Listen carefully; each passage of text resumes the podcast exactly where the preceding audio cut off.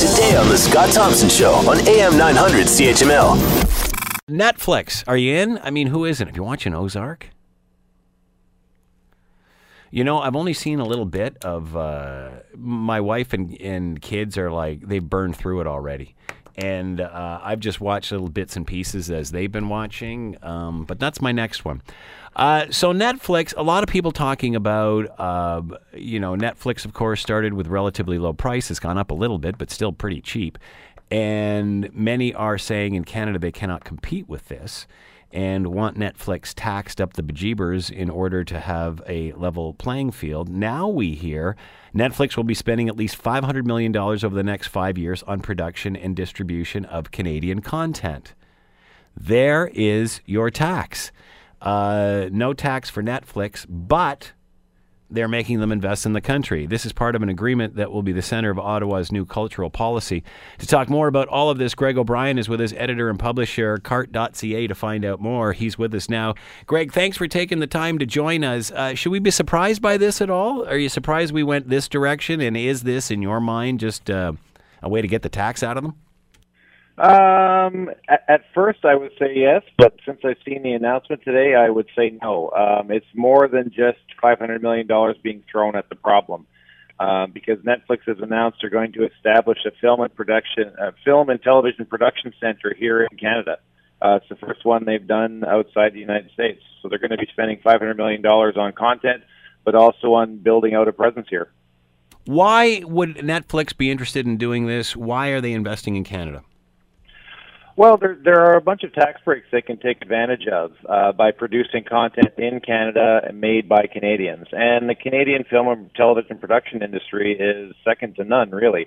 Um, the dollar is cheaper here. Um, you know, Ontario and Toronto and other municipalities and regions give them uh, tax breaks to uh, to come and shoot here. Uh, the writers are great here. All, you know, all the support is really good here. So, um, you know, Canada is a really excellent place uh, for them to come and make TVs and TV and movies uh, in. Um, and they're you know it's close to their headquarters in the states as well. How do you think this will change the production or uh, any of this landscape in, in Canada? How do you think? What do you think the especially if they do end up building a studio here? What, what will that mean for the industry? Well, it sure will increase competition um, to get the best shows. Um, you know, if, if you're a, uh, a TV producer, do you want to sell your show so that it's available on CBC or Global or Bell Media, or do you want to sell it to Netflix and it's available around the world? Um, you know, that's uh, that that's going to be key. I mean, there's going to be serious competition just to buy the rights. Um, you know, and another reason why Netflix might be doing this too is because if you look overseas in France, uh, France has just announced that they're going to be launching a 2% tax for all over the top video providers um, that are making money in France but don't have a presence there. So this is a way for Netflix to say, okay, we're going to spend half a billion, and uh, you know nobody has to talk about taxing us anymore. Uh, is this as much an issue as it used to be when we used to talk about Canadian content laws and rules? Or obviously, technology ha- has changed all of this, but we hear so much from people in the industry that there really aren't Canadian shows or this or that or the other. They're pretty much international, plucking people from all, all over the place for these productions. Is that more and more the case, and is it less about Canadian content?